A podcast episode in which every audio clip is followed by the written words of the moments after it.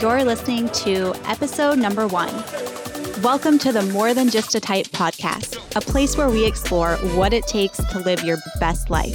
I'm your host, Taja Cato, expert in type 1 diabetes and fat loss, entrepreneur, and lover of all things fitness and personal development. Each week, we'll bring you a tangible tool, tip, or insight that'll inspire you and empower you to take action, achieve your goals, and live your best life.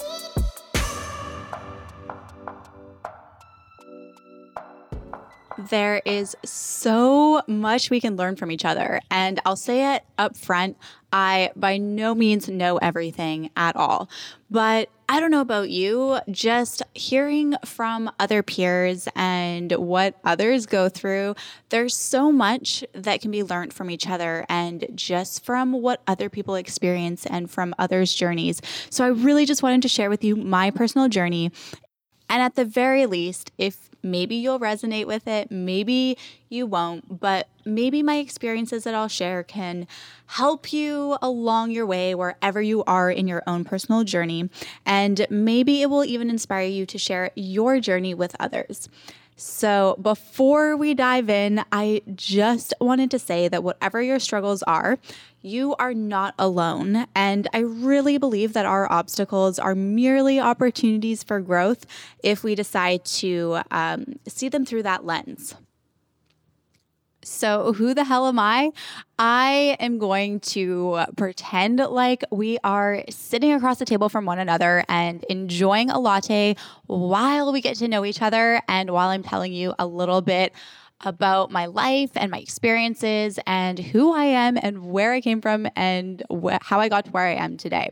It's a little bit awkward to talk about ourselves, or for me, it is, anyways. So, my upbringing was very unconventional, and I feel super lucky to have uh, grown up just kind of experiencing l- life from different views, I guess you could say. Like, I traveled around the world when I was like three years old, and I was diagnosed with type 1 diabetes when I was nine. I lived on a farm with my family, and we ate relatively healthy. We harvested our own food, and we were, me and my sister were homeschooled. So I think it was quite a shock when I did get diagnosed with type 1. I remember feeling very frustrated and angry and just a little confused because we never got sick as kids. We never had to go to the doctor. And then all of a sudden, it's like I'm in the hospital and getting poked and prodded. And it was just very uh, like an emotional time. But my doctor said uh, they couldn't trace it back in my family. So they think, or what I was told back then was I had a really bad reaction to an immunization shot before leaving for India when I was two years old. So the doctors thought that maybe that could have had something to do with it for, for getting an autoimmune disease. But um, yeah, so my childhood was very, uh, I guess, up and down. I, I never looked at my disease as something that would stop me from achieving anything that I wanted in life. And I, it was never something that I really uh, thought of as a obstacle or I never looked at it as a negative thing. I think I kind of just pushed it to the side and pretended like it wasn't there um, so I wouldn't have to deal with it, which is not a great thing to do. I don't know if you've ever had a challenging aspect in your life where you just didn't want to face the reality. So you kind of just pushed it aside until you had to one day deal with it. I feel like diabetes to me is kind of like that. Um, but I still wouldn't say that it was ever a negative uh, thing. I think, if anything, it really taught me a lot and made me grow a lot, uh, a lot more than I probably give myself credit for. And I don't know about you, like if you look back on areas in your life when you did have struggles, or if you do have struggles, and if you look back on them, like, do you feel that you've grown from those times in your life, or do you still feel like they're a negative impact on your life today? Growing up with diabetes, I was literally the only kid in my class uh, in grade six when I started going to school. We were homeschooled up until grade six until I begged my mom to let me go to school. And uh, I was the only person in my class, even throughout high school, didn't know any other diabetics. I always felt super alone. And then after I graduated high school, and, um, you know, there was a period there where I didn't take very good care of myself. Uh, obviously, if I'm trying to pretend like I don't even have it. But uh, then I started just feeling super alone. And I remember like my goal at that age was I wanted to do modeling and acting. So I was always going to auditions and I always uh, was going to do things like this. And I started struggling with my body image and just, I remember going onto Google and Googling, um, just trying to find like celebrities or other people that I could look up to that had type 1 diabetes. I don't know if you've ever, if you have an invisible illness and you feel alone. And so you're trying to find people that, hey, like that person I can relate to and they're doing all the things that I want to do and it just gives you that empowerment like I'm not alone and there's hope and I can do this. So that's kind of where I was at for a long time. But back then social media did not exist and so it was hard to find people that I could actually look up to and a lot of my childhood I just felt very alone living with type 1 diabetes. Now, as I got older, I had some serious struggles with eating disorders and I became very afraid of food and I had a very bad relationship with my body and very I w- I didn't have good body image at all. So this was very prominent and then I moved to LA at, which just escalated my body image and um, i was always trying to fit into this box and try to like have the perfect body and i thought that you know, that was what was going to propel me forward. I was like, only if one day I can look this way, then I'll be able to achieve my goals and I'll be able to really get to where I want to be in life. And I've always been one of those gals who goes to extremes. So it's never just somewhere in the middle. It's like uh, go hard or go home. So it's like either I'm doing an extreme diet or I'm freaking not doing anything at all. Like if I'm, I remember like exercising, I exercised every single day. I'm like, oh, you want me to diet? Like, I got this. And I would diet until my hair would fall out because I would be eating such uh, small amounts of food. So I would really go to extremes, and that really messed up my metabolism a lot. So, fast forward to 2015, after I had literally went through probably my lowest point with dieting and trying to lose weight and uh, fit into this box that didn't even exist, I was like, oh, I have a photo shoot, so I'll just stop eating. And then I'm like, oh, I booked another photo shoot, so blah, blah, blah. And it just started on this roller coaster that led me down a path that when I look back now, I was in such a negative place. Uh, with like my mental state because I don't know if you've ever struggled with your body image or with weight loss or just feeling like crap about yourself because of how you look and then how you feel on the inside. It's like such this um, just crazy state to be in. But I remember just feeling so horrible in that state. But when I look back now, that like the lowest of the lows and everything that led me down that path actually propelled me forward and uh, brought like led me to where I am now. So uh, if you're feeling in that place right now of just like hopeless and just feeling like shit, then I want you to know that there is hope at the end of the tunnel. So, fast forward to after extreme dieting and having my hair break off and my metabolism just be super messed up. I discovered macros and weight training. I've always been one of those girls that likes to hit the gym. Like, I always feel better when I'm active. Like, it's kind of releases my frustration and my stress, even just going out for a walk, like really just clears my head. So I don't know if that's like you too, but if that's how you are, that's exactly how I am. So, anyways, but I never had, like, even when I was going to the gym, I never had the knowledge of what a proper strength training program looks like. In the past, I would always make time to go to the gym, but my diet would be, you know, I'd be like working so hard all day and then I'd be like, you know, feeling good because I made it to the gym, my body feels good, you sweat out all your like frustration of the day. But then when I would go home and it would be so late and then I have to get up early for the next day, so my my dinner would look like cheese and crackers or something that really um, wasn't going to get me to where I wanted to be. But that's okay because I did not know that back then. So, anyways, 2015, I'm living in LA. I discover macronutrition and strength training, like a proper progressive overload strength training program. Basically, it was my boyfriend. He really he he was going through like his own transformation and was doing all these macros and stuff. And it was funny because the other day he's like, "Hey, you wouldn't even know about macros if it wasn't for me." And I'm like, thought about it for a second. I'm like, "Yeah, I guess you're right."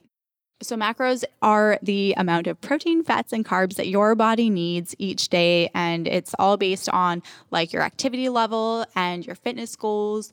And we all require a different amount too, depending on how sensitive we are with our blood sugar levels. We're all so different.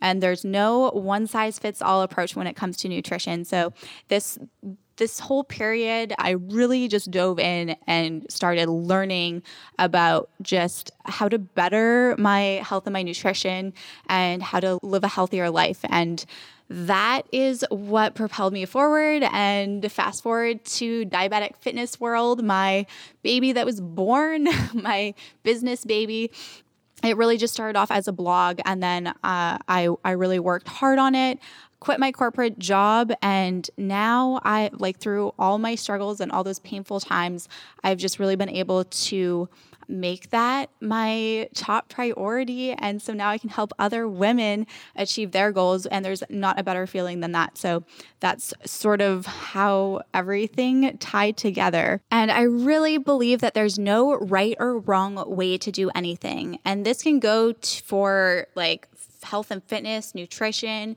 to any aspect in your life. I think that we all have opinions of what's right or wrong. And I feel like we're so sensitive this day and age. I don't know if you guys feel that way too, but I just really believe that there's no right or wrong. And I think that people will tell you that you can't do something, or they'll give you all of the reasons why you shouldn't do something or why something is not going to work out.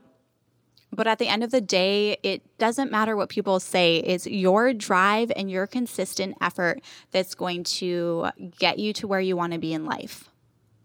I remember, just as an example, moving from Canada to the United States and people saying, Well, Taja, how are you going to afford your medical? Because, you know, in Canada, we have universal health care. And I guess, you know, it's something that I've never really thought about. Like, yes, I have a chronic illness, but it's never something that I've ever thought of as like, oh, like you're sick, like you have such, like you're blah, blah, blah. I've never thought of my illness as a roadblock to do anything. So, I think that's one example I can give you. Just moving to the States, I'm like, I don't know how it's going to work out, but it's going to work out for me. And then when I stopped my corporate job, when I transitioned into my own business and working for myself, there were there was people that said taja how are you going to afford your medical now? Because in corporate you have your medical paid for like you know it's much cheaper and now you're going to be paying for it out of pocket. Like how is that even going to work? And again i'm like i don't know. And maybe it's just how i am like me like I, th- I like to think of myself as a pretty practical person but when it comes to things that i really want it's like i don't know how i'm going to get there but i'm going to get there and i'm not even going to think of those things because the, i'm not going to let those things be the reason why i don't try and I think a lot of the time people will say things to us out of fear or just because of their own insecurities. And it's not coming from a place of negativity or a place um, that they're tr- like people aren't trying to hurt you when they say these things. They're just genuinely concerned for you. And so I think it's just important to stay in your own lane and just not try to let uh, what other people, other people's opinions deter you from the big picture and how you want your life to look. And if I've learned anything, whether, you know, you have diabetes or not, maybe it could be anything. Maybe you don't even have a chronic illness. Maybe it's just something else going on in your life. But whatever it is i really feel like those those things, those that seem like such strong, high roadblocks, they will only limit you and hold you back from achieving your goals if you allow them to. So I really believe that whatever it is, there's always an opportunity for you to move past it if you decide to. Okay, so pretend like you have two canvases. One is painted and it's from where you started to where you are now and everything in between and all of those struggles and things that you had to endure along the way, all of those things are painted on canvas number one. And then you have another canvas, and it's a blank canvas. And this canvas is the next chapter of your life and the rest of your life from now moving forward. And you can paint that canvas however you want. It's your life and your picture to paint and choose how you want it to look. Like you are the architect of your life and you can design it however you want. And I feel like you know, I mean, I don't know if you agree with me or not, but I feel like a lot of people will disagree with that because, you know, hey, you have bills to pay, you have responsibilities, you have maybe you have a family, you have mouths to feed. There's things that make it difficult for you to just say, hey, I'm going to choose to do this and like fuck everything else. But hey, I didn't say it was going to be easy. I think all of those struggles or obstacles that you face are legit. They're so understandable, but they they should not be the reason you stop trying to go for what you want in life. Those obstacles are just opportunities to grow and push forward for what you want in life. And your happiness is more important than anything, and it's worth fighting for no matter what. And no matter where you are, or where you came from. We all have our own story to paint, so you can paint it however you want if you choose to do so. If you take nothing else at all from this episode, let it be to just take a moment to reflect on your life and to take all of your past accomplishments and really just celebrate them and to look forward and push past any of the obstacles that you're facing right now, or just at least try to look at your obstacles as more of an opportunity to move forward with growth. I believe that confidence starts from within. And when you feel good about yourself on the inside, it really just overflows into all other areas of your life. And I believe that you know, it starts for me anyways, it started with just feeling good about my body and and that propelled me forward and made me feel confident to achieve my goals in all other areas. And I'm not saying that you need to look a certain way in order to build confidence, but I do think that you need to feel good about yourself on the inside and you really need to find self-love and appreciation for yourself in order to feel fully confident and be able to just flourish and conquer in your uh, your life. And in the next episode, I we are going to break down step by step how to freaking lose fat because it's one of those things that, you know, not everyone needs to lose fat, but if it makes you feel better about yourself, then hey, I feel you. So, in the next episode, we're going to start with nutrition and we're going to break down how you can start losing weight for good.